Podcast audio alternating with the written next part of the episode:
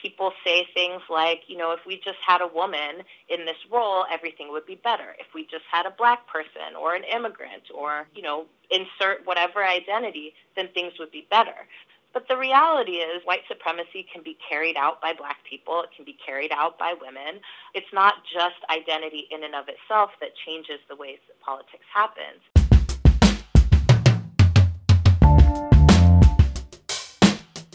Welcome to another episode of Who Belongs, a podcast by the Othering and Belonging Institute at UC Berkeley. In this episode of Who Belongs, we hear from Alicia Garza, one of the founders of the Black Lives Matter movement and the principal of the Black Futures Lab, which is an organization that engages black voters year round and works to stop corporate influence in progressive politics. Alicia recently authored a paper for the Othering and Belonging Institute titled Identity Politics Friend or Foe, which this episode will draw from. Alicia will also give her take on some of the candidates running in the 2020 US presidential election and how they approach identity politics. This episode is part of our Civic Engagement Narrative Change Project series and will be guest hosted by Gerald Lenoir, who is the Institute's Identity and Politics Strategy Analyst and the former Executive Director of the Black Alliance for Just Immigration. He's also a former Executive Director of the San Francisco Black Coalition on AIDS. Here was their conversation you wrote a paper titled Identity Politics, Friend or Foe uh, for the Othering and Belonging Institute uh, around the issues of identity politics and civic engagement. I wonder if we could start by talking about what made you decide it was important to publish a paper on that topic and at this moment. I decided to publish a paper on this topic right now because for the last four years we've been in what I think are very surface level conversations about the ways in which race and identity uh, shaped people's behaviors, patterns, and activities. And in the aftermath of the 2016 presidential election, uh, I think that we can say, certainly, uh, that it is women and people of color and people who feel like they are left out of the political process who, when activated, uh, take action along their experiences. Unfortunately, though, some of the autopsy coming out of the 2016 election is that to talk about race or gender or anything else besides class and the way that it shapes people's political preferences and what they want and need out of politics, there's a narrative that to talk about that in any kind of way uh, actually divides people and turns them off, as opposed to uh, the potential that it could be a unifying mechanism for the ways in which people take action together. Mm-hmm, the mm-hmm. reason that I think that that's a flawed message is that we absolutely did in 2016 see uh, the American electorate come together around race and class and gender it just wasn't in the ways that we had hoped for. And that's actually how we ended up um, with the current president and the current administration. There was a, an activation of white identity politics that certainly won the day. And so I felt it was important for us to talk about identity politics in a way that goes around the discussion of whether it's polarizing or not and really just deals with it on its face and then looks at different ways to mobilize and galvanize identity politics in the pursuit of a visionary and progressive agenda. So, talk a little bit about how that identity politics helped to bridge across difference. I mean, if we look at 2016 and we look at the outcomes, I think a lot of people say, How did this happen? And the simplest way to say it is that there was a coalition that came together across um, uh, class and across gender and in defense of race. And so, you know, I think there's a lot of ways in which people have said things like uh, the current president got elected because uh, it was, you know, white, um, uneducated people in rural areas uh, who didn't really know what they were doing. But the fact of the matter is, the whole campaign that this president uh, advanced was very much centered around protecting white power uh, defending white identity and also creating villains out of those for whom uh, those who would say that um, white identity politics aren't the only identity politics that deserve attention. Uh, they weaponized right the the defense of white identity against that agenda. And the result, quite frankly, is that you saw a cross class coalition and a intergender coalition coming together uh, to elect what I would argue uh, is a white nationalist, uh, uh, uh proto fascist president. Now, in 2018, I think we saw a swing to the other side of that, right? I think that people in places like Alabama, people in places like Virginia, people in places like Georgia and Florida, you know, decisively said uh, that actually there are more voices that deserve to be included in the political process beyond those who are white, beyond those who are wealthy, uh, and beyond those who are male. And so I think what we really see here is a contestation for the identity politics of this nation. Uh, is this only is America only going to be a place where white people um, are safe and secure and have their needs met, or are we actually going to move toward uh, the more pluralized America that uh, that most of us right think that America can be? Yeah, that's very much in line with the uh, framework and analysis that we are uh, work, working on in the Othering and Belonging Institute. This notion of fostering a new progressive identity that bridges across established identities. You know, I came of age in the 1960s when the notion of people of color was born, that signified a common identity and a common struggle against white supremacy and, and against economic exploitation. Uh, so, do you think that is something that is occurring at this uh, political moment that this new progressive identity is beginning to be formed? I do, and I think it's not a guarantee that without organizing and without clarity, that a new coalition gets formed that is not just focused on representation, but that is also focused on uh, a, a different way of doing politics in the first place one of the dangers, I think, that I actually agree with my opposition on uh, when we talk about identity politics is that it's identity for identity's sake. And so, on both the left and the right, uh, people say things like, you know, if we just had a woman in this role, everything would be better. If we just had a black person or an immigrant or, mm-hmm. you know, insert whatever identity, then things would be better. But the reality is, right, white supremacy can be carried out by black people. It can be carried out by women. Uh, you know, it, it, it's, it's not just identity in and of itself that changes the ways that politics happens. It's identity plus a different vision for how identity or how politics should happen that actually creates the kinds of change that we want to see. And so I think with this paper, what we attempted to do was actually bring that together, was to talk about the ways in which the identities that we hold are not so much badges of honor as they are markers for how we experience the systems that shape our society, mm-hmm. how we experience the economy, how we experience our democracy, how we experience our communities, and that we take those experiences into the ways that we act politically. And so, if there are places that are organizing us, those of us who are being left out of the spoils, right? Of um, uh, the, the, the, distribution of the ways in which uh, these assets and levels of access um, are distributed. If we organize around that and also organize around a different vision for how things can be distributed, while also lifting up that the reason that things are distributed unequally is because they serve to uh, uh, keep us apart and divided then we can accomplish amazing things. I'll give a quick example. What was so amazing about Stacey Abrams in Georgia and her run for governor was not just that she would have been, and in my opinion, did become, uh, the first black woman to be governor in the history of not only that state, uh, but certainly one of the first in the country. It was the vision that she was organizing people around through her campaign. Stacey Abrams was brilliant in a number of different ways.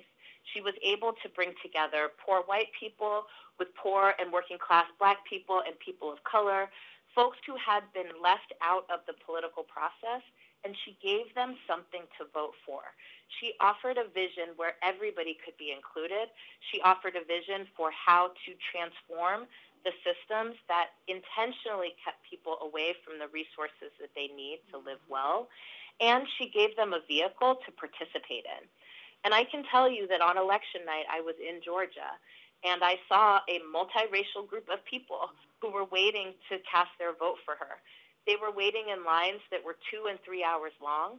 There were elderly people, there were young people with babies. And when you talk to everybody and you ask them why were they standing there, knowing that they had been there for hours and that it was possible they wouldn't be able to cast their vote, they said two things. Number one, Stacey was their preferred candidate, but number two, that they understood the context in which they were needing to cast this vote. They understood what was at stake if they walked out of that polling place, and they also understood what was at stake if Stacey were able to take that seat that's the kind of identity politics organizing that we need to transform democracy in America. It reminds me, going back to 1984, I was part of the Jesse Jackson for President campaign, where we had uh, a black led movement uh, based upon a populist message, but it was an anti racist populist message that brought people together uh, across the racial spectrum uh, on a, with a very progressive platform around the rights of women, around immigrant rights, around uh, uh, issues of affirmative action for African Americans, a whole range of issues that resonated across uh, the, the political in, uh, racial spectrum. So I, I think what you're describing in, in Georgia has precedence. And I, and I think that that we need to study history and bring it forward because uh, this phenomenon continues to happen historically over and over again where we come together and how to consolidate that and, and bring it uh, to full fruition is a challenge. Absolutely. And I'll say, you know, one of those big challenges uh, that I think the Rainbow Coalition faced, the Obama coalition faced, and certainly uh, the next Stacey Abrams coalition will face is this question of how do we put our money where our mouths are. Mm-hmm. So in every campaign, right, whether it be the Jesse Jackson campaign, the Obama campaign, the Stacey Abrams campaign, there is a galvanizing of hope for change. Uh, and I think that message has been used intermittently throughout the decades. And yet, one of the major things uh, that we face as uh, a coalition of people who want to see change happen is that we haven't clearly articulated the change that we want to see and how we know when we'll get it. Mm-hmm. You know, I think one of the challenges with the Obama coalition is that it essentially disintegrated after he was elected and had a very hard time holding him accountable. And part of that, right, had to do with identity without a program, right? So people didn't want to hold him accountable because he was the first black president of the United States. And folk were worried about what accountability looked like under those conditions. Did it undermine the fact that the first black person to ever hold that office uh, was holding that office? And, and I think, you know, one of the reasons that I feel so strongly, as you do, about both, you know, understanding that there's maybe nothing new under the sun, but that we could always be doing it better, but also understanding that identity in and of itself is not enough, is that I, I do feel that we are approaching one of the most important election cycles of my generation. And what happens in November of next year uh, is going to dictate, right, what happens in this country over the next decade or more. So we've got a shot to get it right, but we also, of course, have a shot to get it wrong.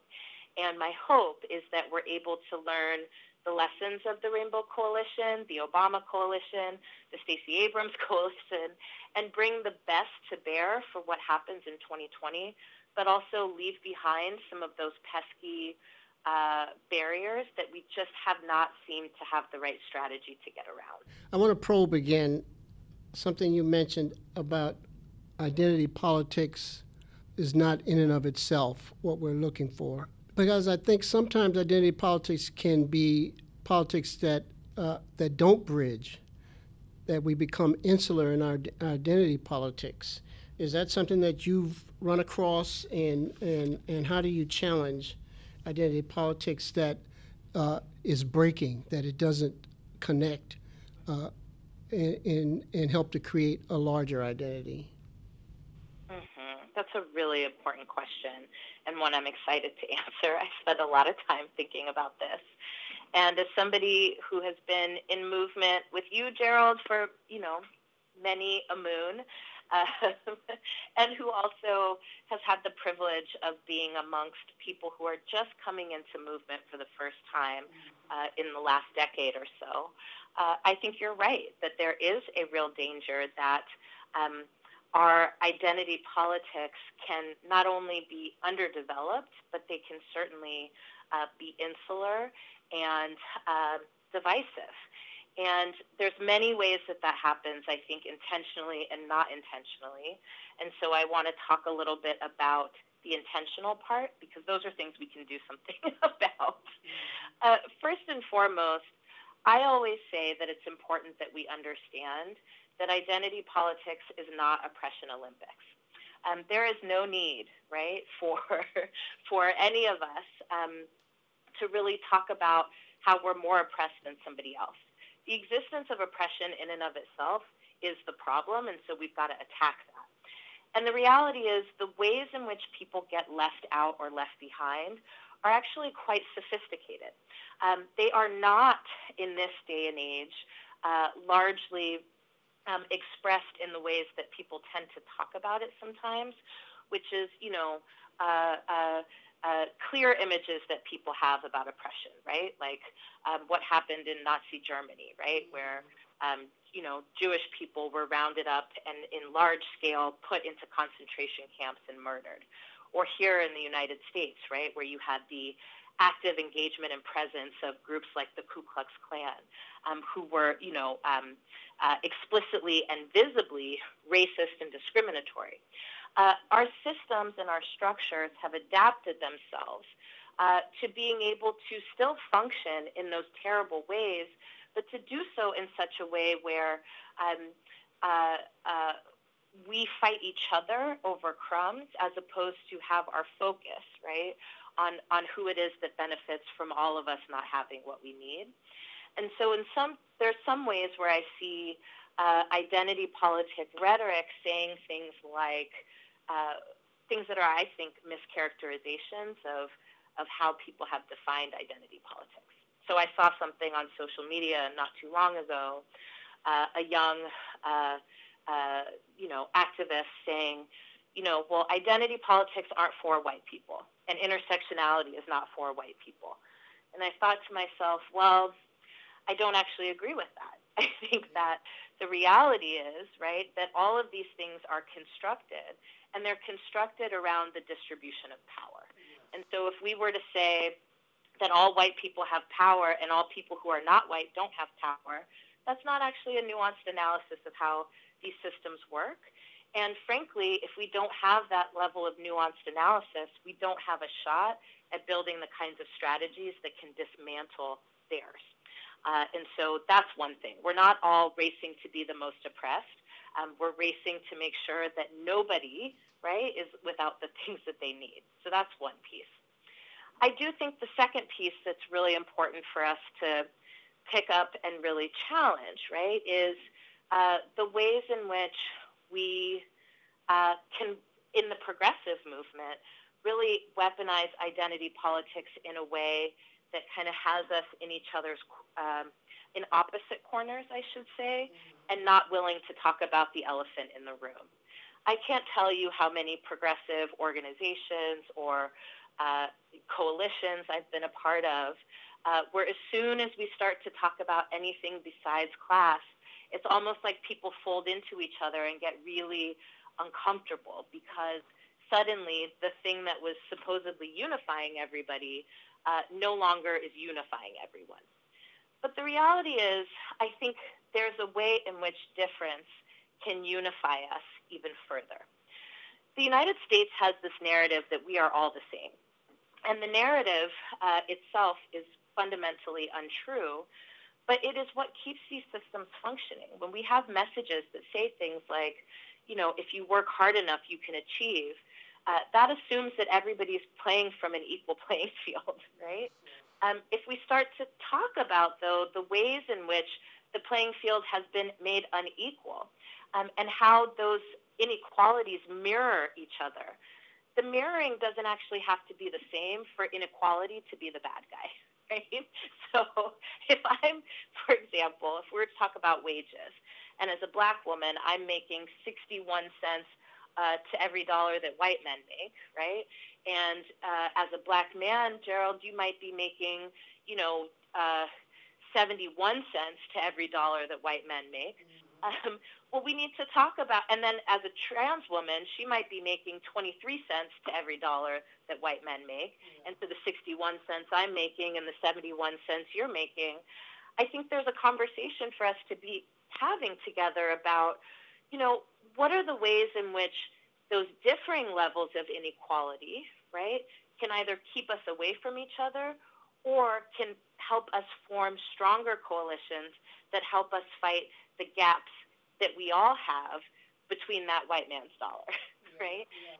And then our strategies actually get deeper to say, how do we make sure that we're not just closing the gap between your wage and the white man's wage, but how do we make sure we're actually starting at the 23 cents, knowing that if we start there, then my wages are going to go up at 61 and yours are going to go up at 71, right?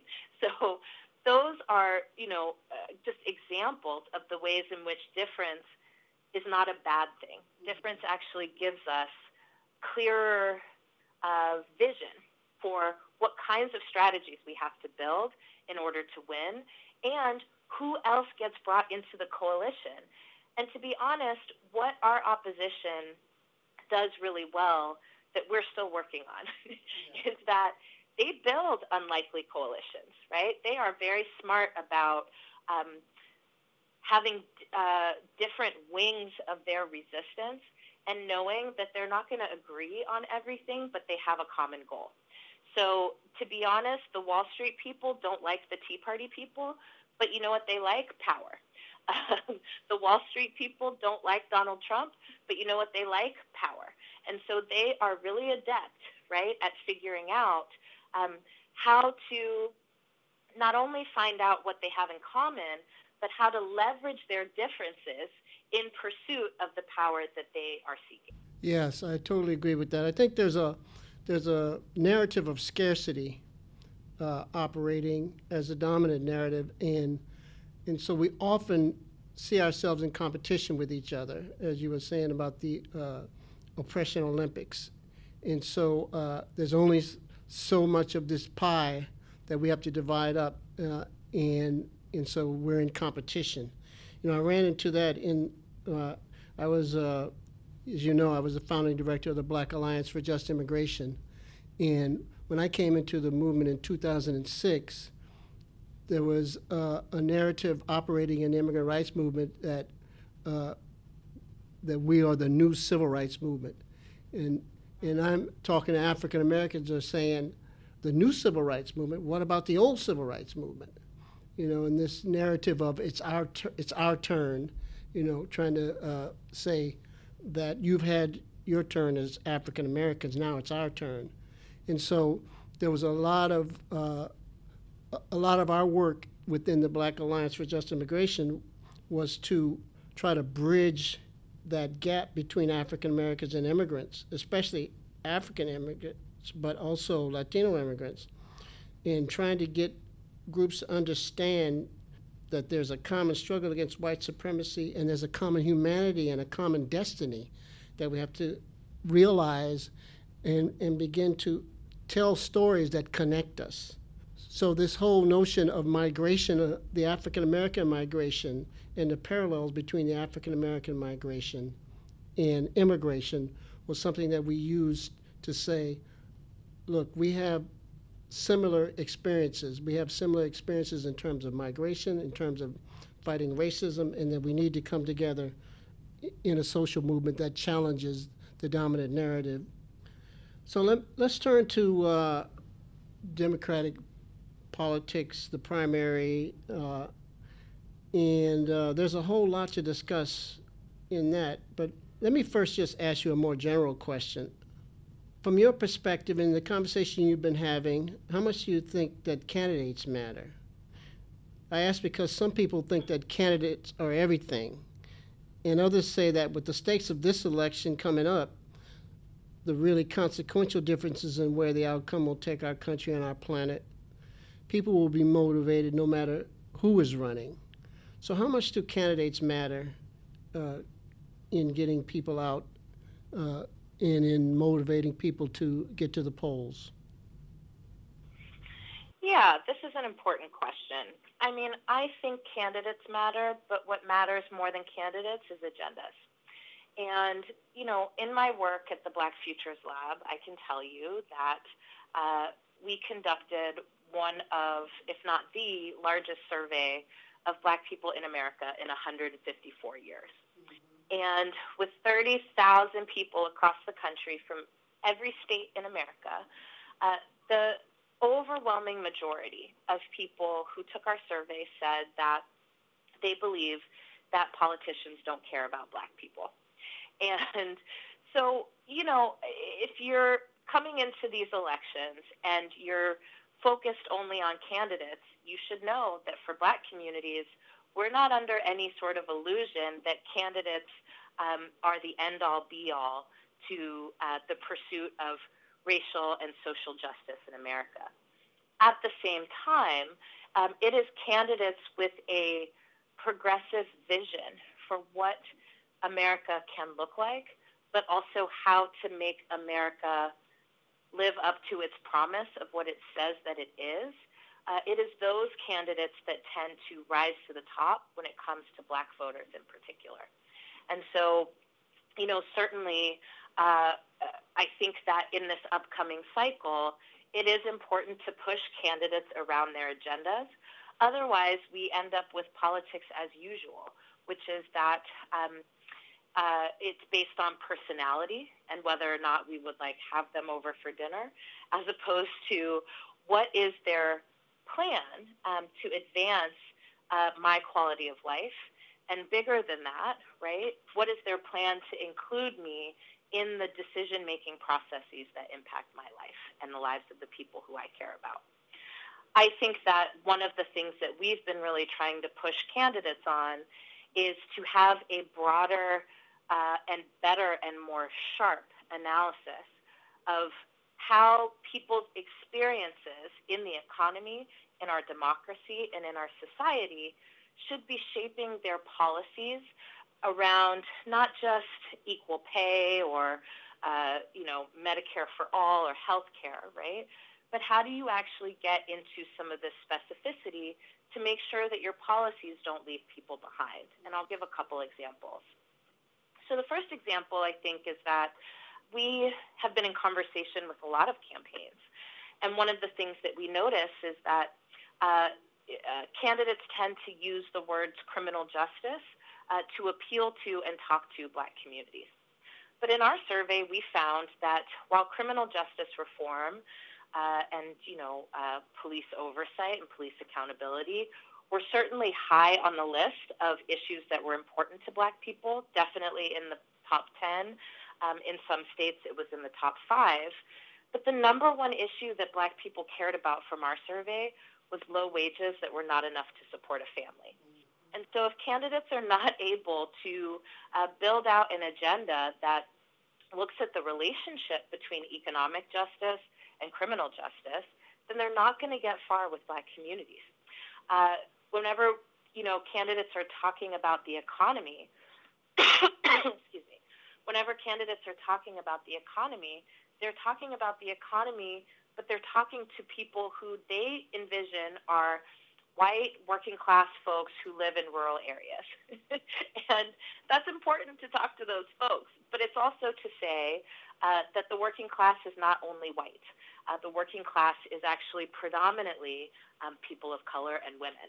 And so you've got to be able to cut these issues in such a way where you are capturing the experiences, the specific experiences of how women or people of color or immigrants are being left out of economic prosperity, and how do you create a society where they are then included? Um, so that's another example. Last one I'll just offer here very quickly is that, you know, I watched the last debate, which I thought was interesting, where it was the first time that an all woman uh, panel of moderators had been used um, in the Democratic debates. And interestingly, and I have a lot of commentary and thoughts about that, but uh, that's for another podcast. but interestingly, it was one of the first discussions that I saw on a national debate stage in the absence of uh, the presence of candidates like Kirsten Gillibrand, who made their whole platform about issues important to women. Uh, that the other candidates on the stage who were not women had to talk about uh, their plans to address um, issues that disproportionately impact women, issues like childcare or paid family leave or equal pay. And interestingly, although probably not surprisingly, uh, it took a lot of muscle for candidates to be able to have uh, a well versed answer um, on how they would address these issues that certainly impact everybody and disproportionately impact women and impact women uniquely. Um, and so it was almost like watching somebody who hadn't exercised for a long time trying to lift weights, right? It was a struggle to talk about uh, childcare in a nuanced way where people mostly talked about paid family leave, but they didn't also talk about the worker angle of it, of which, you know, 90% of the workforce that deals with childcare is women.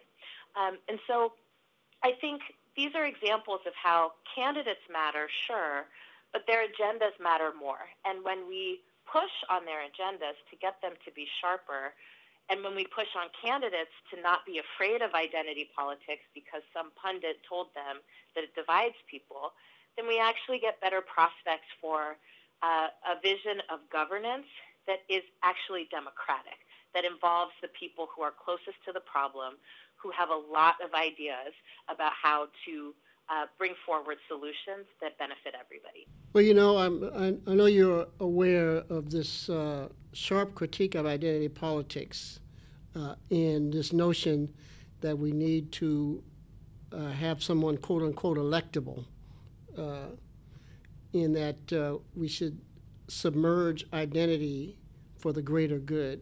What, what's, what do you think about that line of thinking?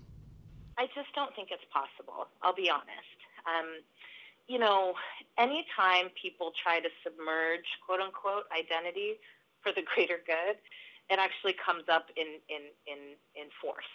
And you know, again, I, I think that, um, and I believe I said this in this paper, that I think that the reason that people don't want to talk about identity is because they want to obscure how power is actually functioning and operating.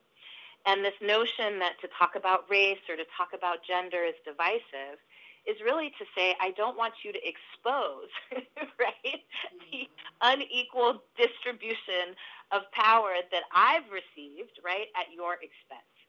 I think that it's time to blow the lid open on the ways in which power operates in this country so that we can finally see once and for all who's benefiting and who's not.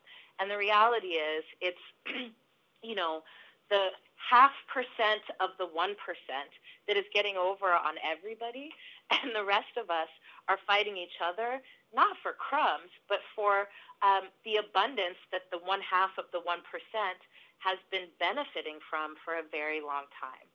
Uh, you know, I, I will be honest that I don't know who I'm supporting in this race yet, mm-hmm. but I can say that um, what I hope for from this election in 2020 uh, is for the American electorate to get a lot more clear about who's really benefiting from all of the ways in which we're suffering. And my hope is that with a more nuanced and engaged uh, analysis and interaction with the ways that people live their lives every single day, we can actually move the needle on some of the things that are hurting all of us. So going back to the last debate, you know, Kamala Harris said something that folks organizing on the ground have been saying for a long time. That is that black women have been showing up for years for candidates that win, and then they don't always show up for them. And in the meanwhile, Joe Biden said that he has overwhelming support from African Americans and he feels pretty confident. We know that the polls show that Biden is ahead with black voters. So, what do you make of that? well, where do I start? Um, let's start with polls and data. Um, I am not sure. I, I think that uh, there's been a lot of talk about Joe Biden having the majority support of black voters, uh, and I think that that is a misnomer.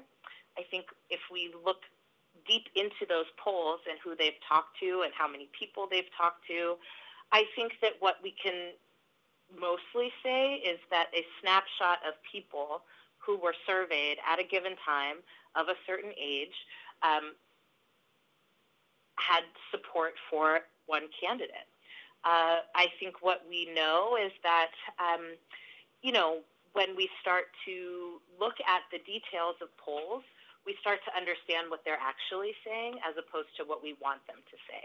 And I think what Joe Biden's campaign wants us to believe is that they have a lot of black support, when I think that the reality is is that um, the Biden campaign has a lot of name recognition, and that is different from that's the person that I'm going to vote for in November. Or, frankly, if he makes it to November, let's even start earlier and say that's the person who I'm going to vote for in the primaries.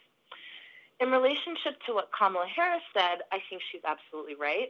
I think it's uh, black women in particular, but I think black people in general are consistently being asked to step up to save uh, a democracy that wasn't built for us. Um, and we do that because we have um, a never ending, undying hope that one day it will.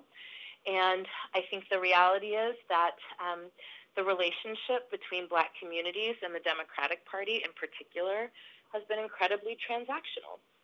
And I think we have to talk about that. I think we've got to talk about it differently, perhaps, than, than Senator Harris is. I think the, the way she's talking about it is the start of it but I think it's actually a party question. And the party question is um, what are you going to invest in black communities to ensure not just turnout when you need us, but also how do um, the concerns that black people have in America get wrapped into the Democratic Party platform that is going to be rolled out, right, in, in July uh, when a nominee is being chosen? Uh, how do the numbers shape up in terms of how much money is being invested in black communities for voter engagement and voter turnout. I can tell you in California, uh, in the last election cycle, it was less than $5 million, significantly less, uh, when, you know, the, the numbers for outreach to uh, white suburban communities and people who they think are going to turn out to vote is much, much higher. And so it is a party question, not just a candidate question. And um, it is reflective, right, of a transactional relationship that American democracy has to black communities in general. The other uh, thing that comes up in uh, this primary season is uh, this notion that Pete Buttigieg has had trouble connecting with black voters because he's gay. This sounds like a to me like it's a blaming and shaming the black community. It's an old trope that African Americans are more homophobic than the dominant society.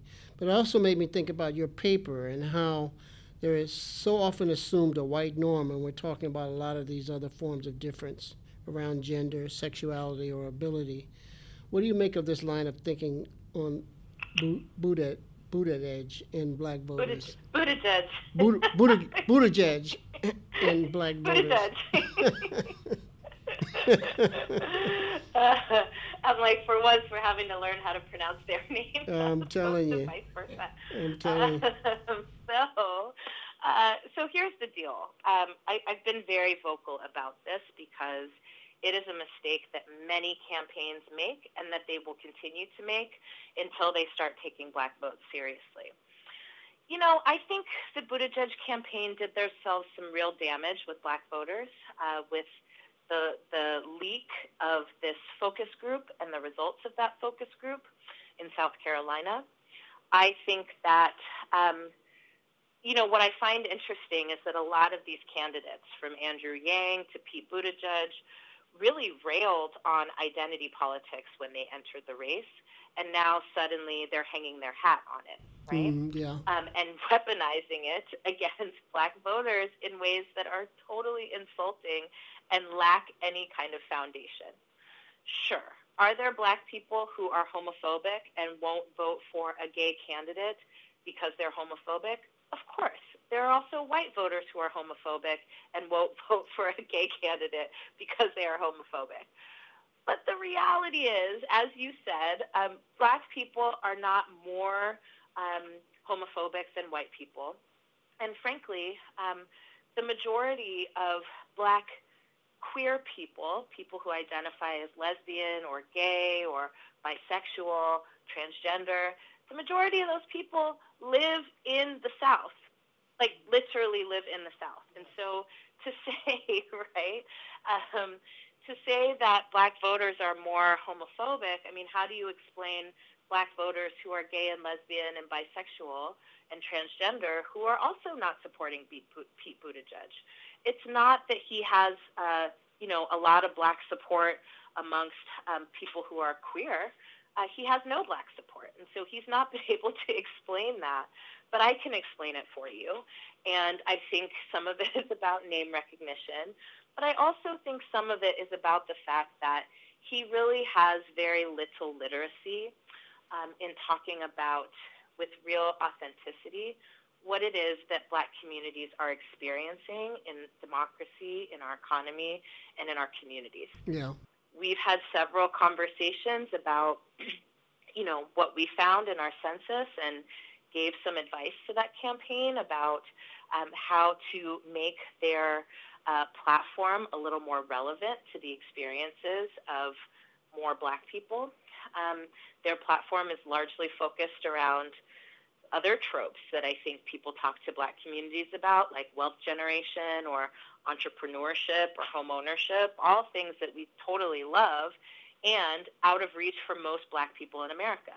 So it's like to design a whole platform and program around things that only impact, you know, maybe 25%, right, um, of our communities, or, or at least are in reach to very few of us.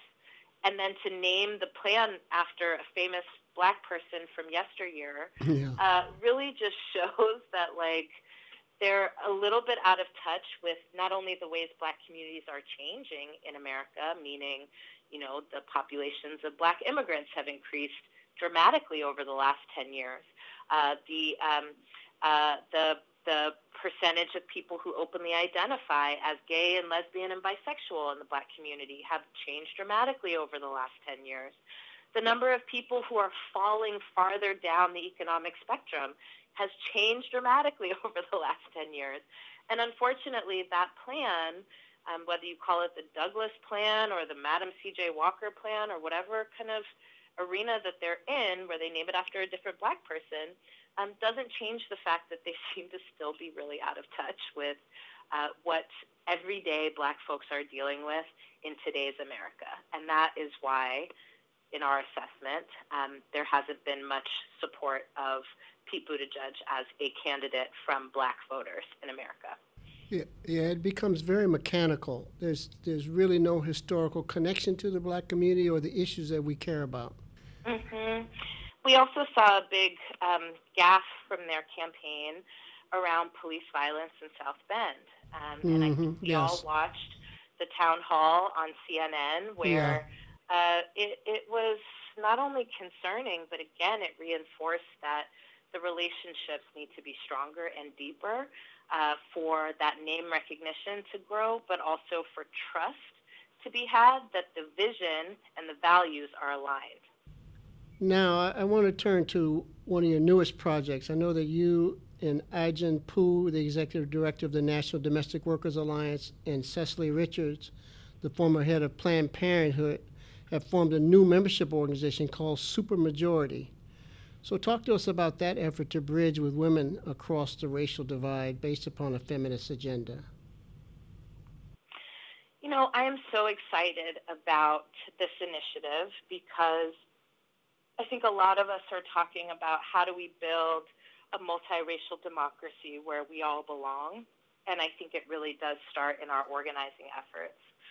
You know, over the last five years, we have seen um, social movements emerge um, all over this country, whether it be Occupy Wall Street or the Women's March, which was the largest mobilization of women in the history of this country, uh, to Black Lives Matter, right? I mean, we've seen, and to Idle No More and the Standing Rock movement. I mean, we have really seen um, an unprecedented level of political activity.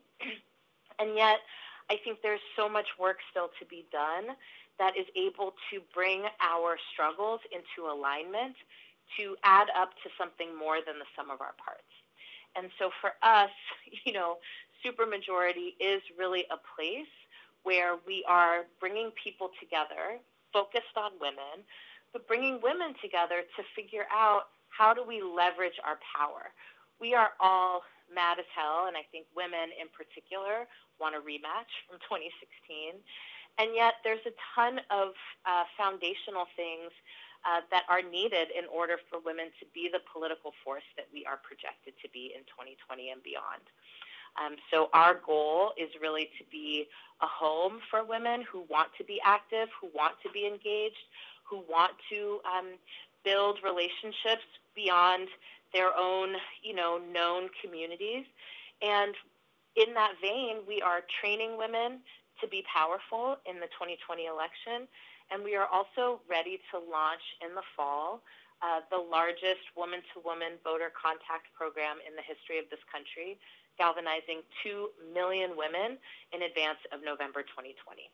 So um, I'm really excited to be able to bring, you know, what I have to bear from, uh, you know, my years of experience in organizing across this country, um, and, and, and helping to galvanize black folks across this country in defense of our lives.